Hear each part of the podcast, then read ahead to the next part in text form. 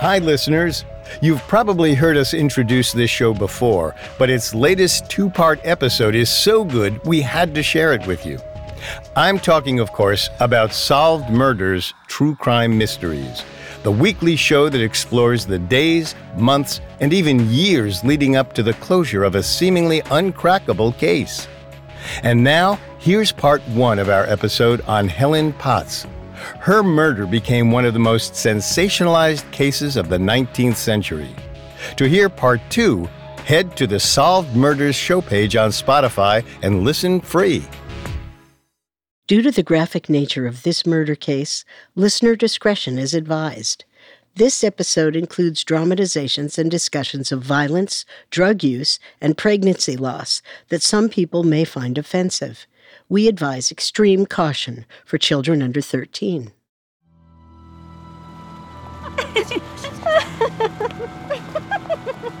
On the night of January 31st, 1890, young ladies of the Comstock Finishing School returned to campus after an evening at the New York City Symphony. It was late, nearly 11 p.m., and they were ready to go straight to sleep. The girls filed into their rooms and prepared for bed. Three of the young women, Frances Carson, Rachel Cookson, and Bertha Rockwell, took care to keep quiet because their roommate, Helen Potts, was asleep. Helen had been feeling sick, complaining about frequent headaches. That night, she decided to stay home and rest. The girls tried not to disturb her, but Helen woke up anyway. I'm sorry, Helen. Were we too loud? Girls, I've been having such beautiful dreams. I dreamed I was with Carl. Oh, you better go back to sleep then. The man of your dreams will be missing you. The girls turned down the gas lamp and went to bed. But before they had a chance to drift to sleep, a low moan filled the room. Mm-hmm. Although Helen had seemed in good spirits minutes before, her health had taken a sudden turn for the worse. One of her roommates rushed to her bedside. What's wrong, Helen? I feel so strange, tingly and numb. Don't try to talk, just lie still. Oh, my dears, I think I'm going to die.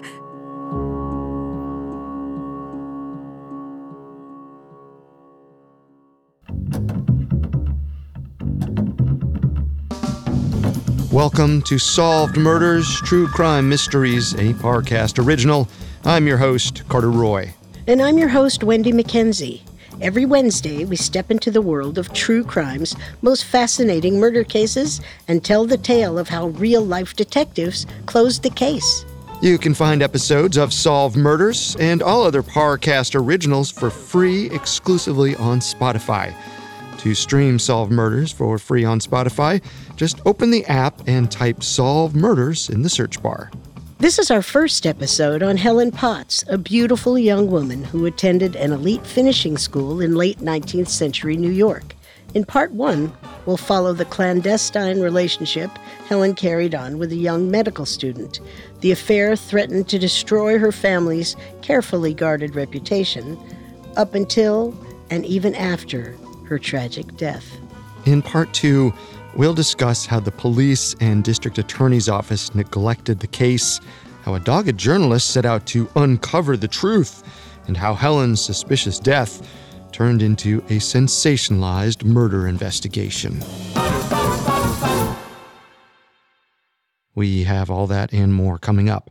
Stay with us. At 1 a.m. on February 1st, 1891, Dr. Edward Fowler rushed to see a patient at New York City boarding school. When he arrived, he found 19 year old Helen Potts had lapsed into a coma. Dr. Fowler quickly ushered Helen's friends and classmates outside the room. They waited in the hall, hushed and frightened, while he worked desperately to wake Helen. Had she been born 50 years later, she might have been revived through mouth to mouth resuscitation, but the technique hadn't been invented yet. Dr. Fowler had to make do with the means at his disposal.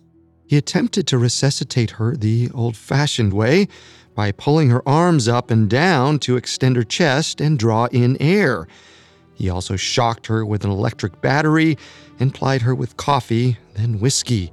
He even tried administering digitalis, a medicine to strengthen her heart, but despite his best efforts, Helen grew steadily weaker. Her lungs came to a near standstill.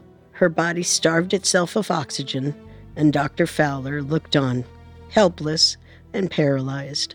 Fowler tried to keep Helen comfortable and clung to the hope that she would keep fighting to stay alive. But around 10:45 a.m., Helen took her last breath. Dr. Fowler collected himself, then did the only helpful thing he could think to do determine the cause of death. Her symptoms and pale visage implied a death by poisoning or overdose. He noted a prescription pill bottle among her possessions. She was taking a mix of morphine and quinine. The prescription only contained six pills, and directions on the label said that each capsule possessed just a sixth of a grain of morphine. This was considered to be a harmless dose at the time.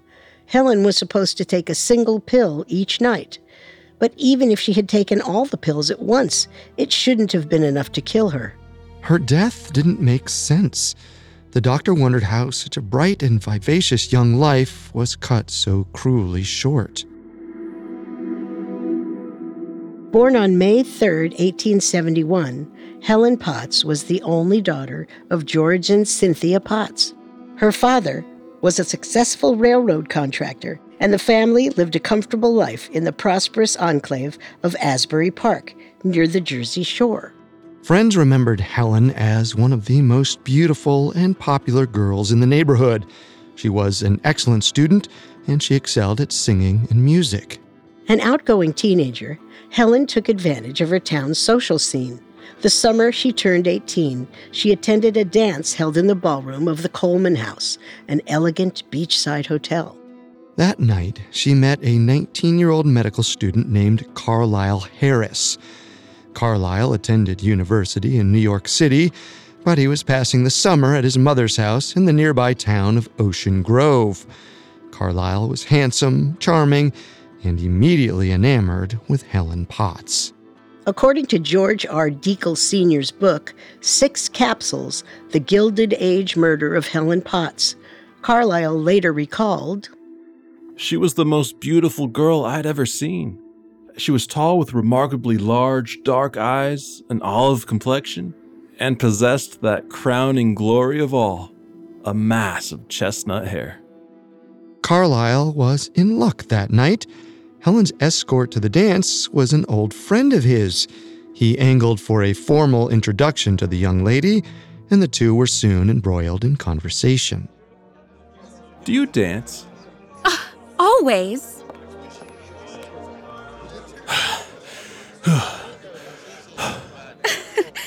Are you all right? I have a confession. I can't keep up with you. But you were so keen to steal me away from my dance partner.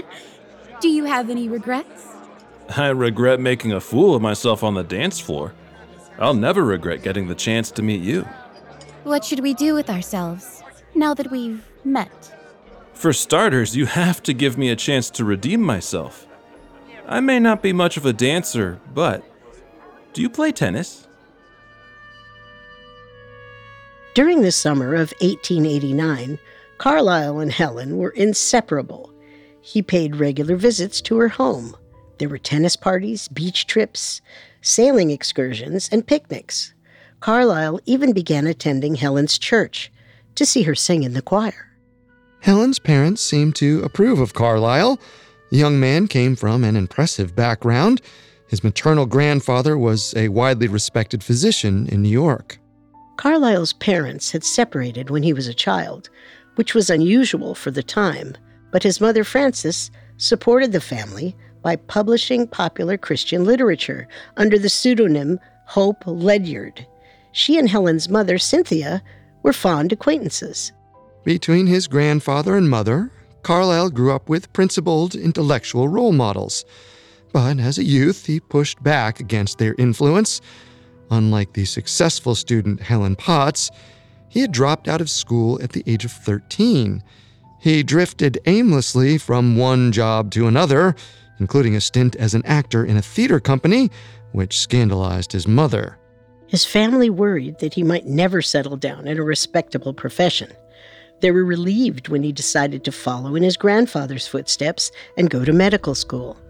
In his first year, his grandfather was so pleased with Carlyle's strong academic performance, he promised to pay the young man's tuition going forward. Suddenly, Carlyle's prospects seemed much brighter. But even as Carlyle started down the path to success, he didn't spend much time pondering the future. He was much more concerned with having a good time in the present. The Potts didn't know that Carlyle had earned a reputation as a playboy. His medical school friends later recalled his enthusiasm for seducing women and bragging about it later. When he found a girl he liked, he did whatever it took to get her into bed. That summer, he put all of his efforts into winning over Helen Potts. If you would like to accompany me home, my brother and mother are away. It wouldn't do for us to be without a chaperone. Helen, I love you. What will it take for us to have a moment alone together?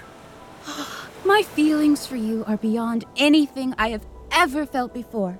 But if I gave in to fleeting passion now, I might jeopardize my chance at a happy marriage later. Uh, you don't need to worry about that. What makes you so certain? I'm certain that we will be married. Oh, Carl! Do you mean it? The two young people discussed their potential futures often, but when the summer came to an end, Carlyle returned to New York for medical school. It seemed as if the courtship might be over, but in fact, it was only just beginning.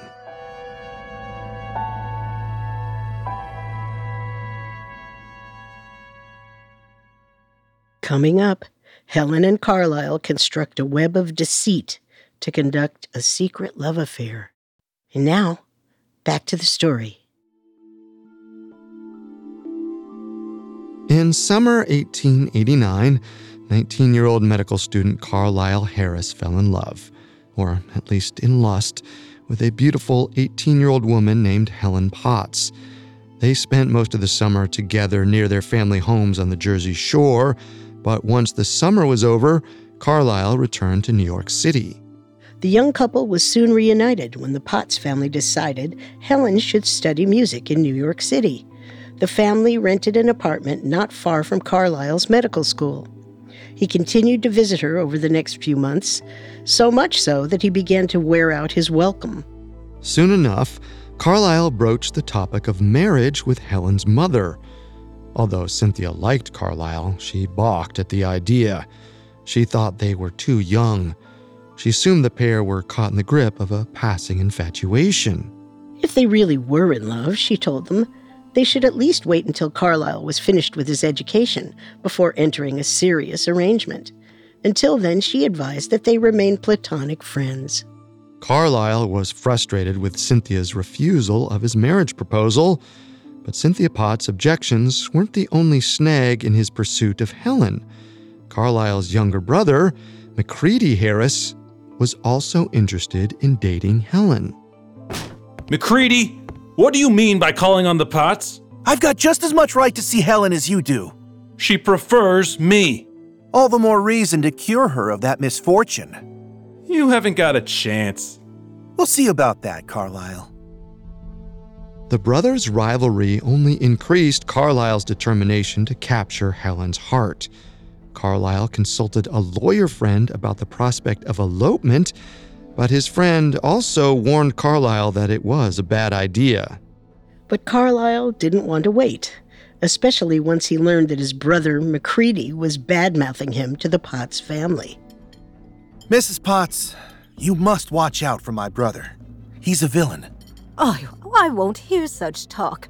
We've been so homesick since leaving New Jersey. It's lovely to see Carlyle's familiar face. You don't know him like I do. He has designs on Helen. It's a harmless affection, I'm sure. Nothing about Carlyle is harmless. If you let him worm his way into your lives, you will see his true face for yourself. McCready continued to pursue Helen, hoping that she would forget about Carlyle and fall in love with him instead. On February 7th, 1890, he invited her to visit him at the New York Stock Exchange where he worked. When Carlyle heard about this, he worried that he was losing his grip on Helen. Early the next morning, before Helen could leave for her planned date with McCready, Carlyle showed up at her apartment. He told Helen's family that he planned to escort her down to the New York Stock Exchange to see his brother. Helen and Carlyle left together early that morning. Shortly after, McCready arrived at the Potts residence to pick up Helen. When he discovered she was already gone, he was furious about Carlyle's deception. He correctly guessed that his brother had no intentions of bringing Helen to see him. Instead, Carlyle brought Helen to City Hall. When they got there, he cajoled her with sweet talk. Wouldn't it be romantic if we got married right here, right now? I couldn't do such a thing. Imagine us, husband and wife. Nobody could stop us from being together. But my mother. Once she sees how happy we are, how could she possibly object? Do you really think so? Of course, darling. Hmm. Perhaps you're right. You do want to marry me, don't you? More than anything, Carl. That morning, Carlyle Harris and Helen Potts got married in secret under false names. For as much as Carlyle said he wanted to marry Helen, he didn't want anyone to know they were married. Shortly thereafter, Carlyle and Helen found enough time alone to consummate the relationship. Once they slept together, Carlyle promptly lost interest in her. For the remainder of the spring, Carlyle hardly went to visit her. When he did see her, he acted cold and aloof. Helen urged Carlyle to make their marriage public, or at least allow her to tell her mother, but Carlyle refused. He said his future prospects and reputation would be ruined if she revealed that they had rushed into marriage without their family's consent. Carlyle didn't just forbid Helen from sharing the news, he went out of his way to hide their marriage. He even burned their marriage certificate. Helen was distraught. She didn't know what she had done wrong. She hoped things might change after Carlyle's medical school term ended. And by June, both Carlyle and the Potts family had returned to New Jersey for the summer. But unlike their previous summer of love, Helen and Carlyle hardly spent any time together. Carlyle found other projects to occupy his time. He borrowed $600 from his grandfather and used it to open a cafe in Asbury Park, just down the road from the Coleman House Hotel, where he and Helen first met. It seemed like an innocent endeavor to anyone dining on the ground floor, but those who visited the second and third levels discovered something else entirely. Carlyle turned the upper rooms into a private, members only gentlemen's club called the Neptune Club, which offered alcoholic beverages and illegal gambling. Carlyle soon became too busy with his new business to pay any thought to his secret wife. Until something happened that made concealing their relationship difficult. Helen became pregnant. Carlyle was quick to come up with a solution. You have nothing to fear. I have medical training. I could perform the operation myself and nobody would ever know. Please, Carl. I don't want to lose my child. There's plenty of time for you to have as many children as you like, but right now the timing is all wrong. It would ruin everything. I'm frightened, Carl. If you don't care for our baby, what about me? It's a dangerous procedure. Good God, Helen, you're so obstinate. Sometimes I wish you would die. oh, none of that now. It would be different if you recognized me as your wife. That way, if I should die during the operation, I'd at least still have my honor. I can't bear the thought of dying in disgrace. Then you'd agree to the procedure if I were willing to reveal our attachment? If that's what it takes, yes. Do you promise to go through with it? I can't be burdened with an infant. Not now. For God's sake, yes, Carl. I promise. Carlyle agreed to reveal their secret marriage, but only to one person. Helen decided that this was better than nothing. Early in the summer of 1890, Helen had her friend May Schofield come to visit her. Carlyle also came by to see the Potts family at the same time. The trio announced that they were going for a walk to the beach. But once they left the house, Helen urged her friend to go on ahead with Carlyle. She would catch up. It seems that Helen wishes you to confide in me. You two have been keeping secrets. It's true. I can guess what you're hiding an engagement. More than that. We married last February. It can't be. Yes. We did it in secret and haven't told a soul. Oh, Carl, you must not keep up this charade. I will go back to Helen and press her to share the news. Her mother has to know about this. You will not. I'd rather both of us were dead than have this come out. You must not say such things. My life depends on my grandfather's goodwill. If he catches any hint of a scandal, I'll be cut off. Did this not occur to you before you were married? God, I wish I were out of this. May was horrified by the news. She and Carlyle returned to the Potts house and found Helen waiting for them. Did he tell you? What do you think? We will talk about it later. I must go. I'm leaving as well. Wait, Carl. Wouldn't you like to stay for a longer visit? No, I'm going back to the club. I have business to attend to. But remember what you promised me. Yes, I remember. Later that day, Carlyle returned to the Potts house. He told the family he was taking Helen for another walk. Her mother expected that they'd be back within minutes, but they were gone all afternoon. Carlyle took Helen to a secret location where he performed an abortion. It didn't go entirely as planned. Helen bled so much, Carlyle thought she might die. Fortunately, the bleeding stopped and she survived. That evening, Carlyle escorted his pale, weakened wife back to her parents' home. Cynthia Potts noticed that her daughter looked ill. Helen told her she had a headache and went to bed early. For weeks, she remained sickly as she endured the effects of the haphazard medical procedure.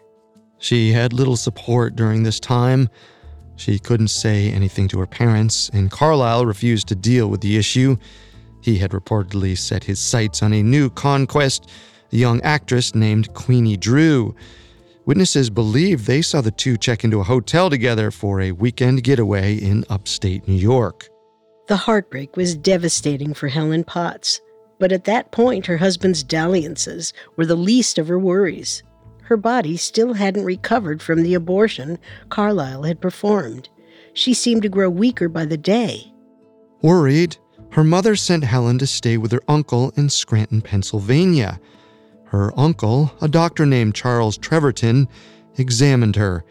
He quickly deduced that she was four or five months pregnant. Carlyle had botched the abortion procedure. Helen was still carrying the fetus, and she was in danger of becoming septic.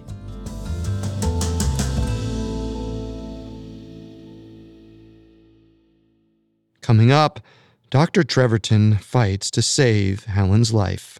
Now, back to the story. For most of his life, Playboy medical student Carlyle Harris acted with little regard for any consequences. If something brought him pleasure, he was going to do it. But his behavior often had a human cost. After marrying 18 year old Helen Potts without the consent of her family, Carlyle impregnated her in the spring of 1890, then nearly killed her with a botched abortion. Weeks after the procedure, Helen still hadn't recovered, so she went to see her uncle, Dr. Treverton, a physician in Scranton, Pennsylvania. After discovering the pregnancy, he tried to treat Helen as best he could. When Helen confessed about her secret marriage to Carlyle, Dr. Treverton wrote to the young medical student immediately, demanding he come face his ailing wife. On July 29, 1890, Helen went into labor. She was still having contractions four days later when Carlyle arrived in Scranton. Dr. Treverton was too busy trying to keep Helen alive to deal with Carlyle, so he sent his nephew, Charles Oliver, to occupy the young man until Helen was well enough to see him. As the two young men visited the local attractions around town, Carlyle bragged to Charles about his way with women. He claimed he could seduce anyone. Sometimes he plied them with liquor until they couldn't resist him. Other times, he found other ways of getting what he wanted. Some women are frigid until you offer marriage. I've gone so far as to wed two women. Once you marry them, they can hardly deny you your privileges as husband. Good God! You can't stand by two marriages at once. I don't have to. One gal wants nothing to do with me anymore. I haven't seen her in more than two years. I expect Helen will toss me aside as well once this whole affair is over. Doesn't that bother you? On the contrary, all things come to an end. We'll both be better for it. While Carlyle boasted to Charles Oliver about his philandering ways, Dr. Treverton finally managed to induce Helen. She gave birth to a stillborn fetus. As she recovered, Dr. Treverton met with Carlyle to discuss the young man's intentions with his niece. I can't say I approve of this match after your despicable behavior. Don't be so harsh. I've treated Helen very well. She can't pretend she hasn't found our time together amusing. But you've destroyed her. She's a fallen woman now. I don't see why that's so. We're very fond of each other. Our only sin is loving each other. The gall of you. You call that love?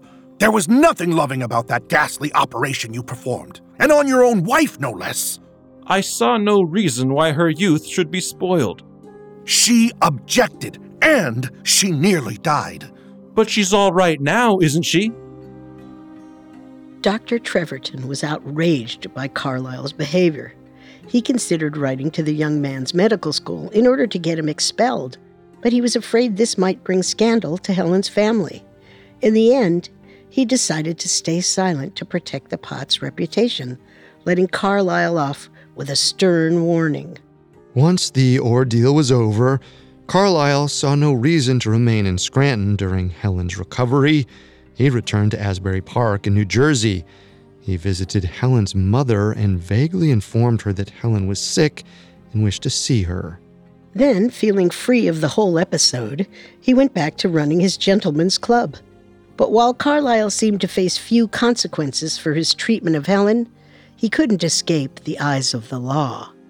On August 20th, 1890, police raided the Neptune Club for illegal gambling. They arrested Carlyle and charged him with running a disorderly house. Carlyle's future was suddenly thrown into disarray. Once he was released from jail to await his trial, he tried to run damage control. He downplayed his arrest to friends and family, chalking the whole thing up to a slap on the wrist for a minor local ordinance violation. In the fall of 1890, Carlyle returned to New York City to start his third year of medical school. But as he tried to move on from this new scandal, an old one reemerged. On Carlyle's advice, Helen's mother, Cynthia, went to visit her daughter in Scranton, Pennsylvania. After the traumatic pregnancy and stillbirth, Helen couldn't bear to keep the secret of her marriage any longer. She told her mother everything. Mother, I thought he loved me. He told me he did. I never wanted to hide this from you, but I was so afraid to lose him. Oh my goodness. Oh, my poor child. what will happen to me, Mother? We must rectify this. We have to set things right. Cynthia Potts wrote to Carlyle immediately, demanding answers. Carlyle admitted that Helen was telling the truth. They had been secretly married for more than six months. As soon as Cynthia could leave her daughter's bedside, she rushed to New York. She confronted Carlyle, demanding to see proof of the marriage. Carlyle had burned their marriage certificate, but he was able to request another copy. Worried about the legality of the marriage, Cynthia was horrified to see that Carlyle and Helen had used fake names when they wed. If everything is as you say, why on earth wouldn't you tell the alderman your true name? I thought it was quite clever for Helen and I to use false names. You see, I imagined that we might someday grow tired of each other, and I thought if we stayed anonymous, we could drop the whole marriage with no one the wiser. You were going to drop my daughter? As you said, we were very young. It seemed better to give ourselves an out. Who knows how we may feel in time? Carlyle's brash honesty appalled Cynthia, but she thought it was better to have her daughter legitimately married to a scoundrel than to have rumors spread that Helen had gotten pregnant while unmarried. Cynthia pressed Carlyle to make the marriage public with a new ceremony in a church surrounded by family and friends.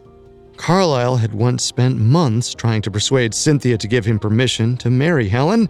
Now that the shoe was on the other foot, Carlyle had no interest in being tied down. He found a way to stall. He told Cynthia that her daughter wasn't ready to be a doctor's wife. She wasn't sophisticated enough. She was too impulsive. She gave her opinions too freely. She needed training before she could join the society he expected to mingle with. Carlyle suggested that Helen attend the Comstock Finishing School, where she would learn the necessary social graces of being a proper lady. Cynthia agreed that this would be the next best step.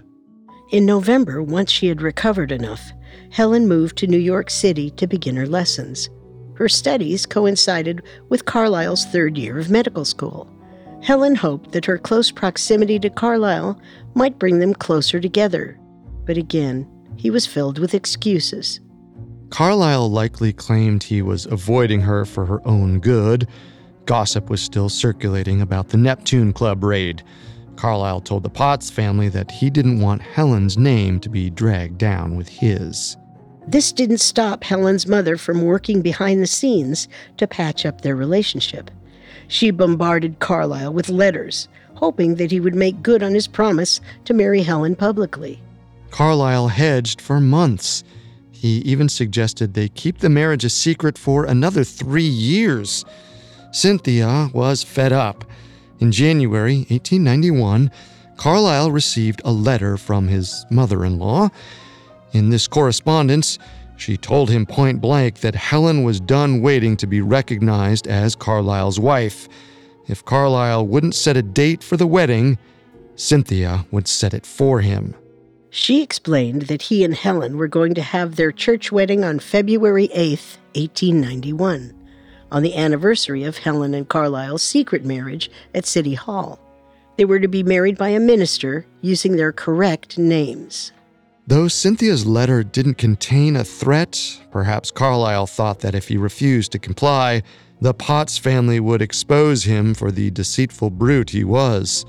After reading the letter, Carlyle immediately wrote back All your wishes shall be complied with, provided no other way can be found of satisfying your scruples.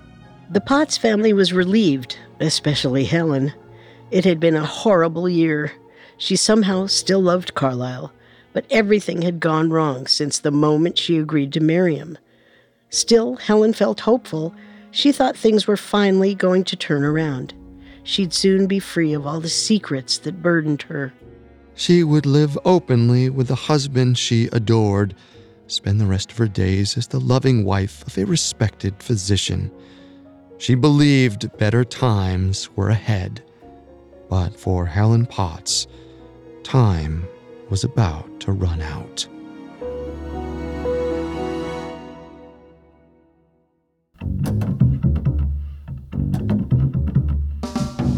Thanks again for tuning into Solved Murders. We'll be back next Wednesday with part two of Helen Potts' story. For more information on the case, we found the book Six Capsules The Gilded Age Murder of Helen Potts by George R. Dekle Sr., extremely helpful to our research. You can find all episodes of Solved Murders and all other Parcast originals for free on Spotify. Not only does Spotify already have all of your favorite music, but now Spotify is making it easy for you to enjoy all of your favorite Parcast originals, like Solved Murders, for free from your phone, desktop, or smart speaker. To stream Solved Murders on Spotify, just open the app and type Solved Murders in the search bar. We'll see you next time. If we live till next time. Solved Murders True Crime Mysteries was created by Max Cutler and is a Parcast Studios original. It is executive produced by Max Cutler. Sound design by Michael Langsner, with production assistance by Ron Shapiro, Carly Madden, and Isabella Way. This episode of Solved Murders was written by Christina Pammies, with writing assistance by Abigail Cannon. The amazing cast of voice actors includes Joe Hernandez, Harris Markson, Rebecca Thomas, and Jen Wong. It stars Wendy McKenzie and Carter Roy.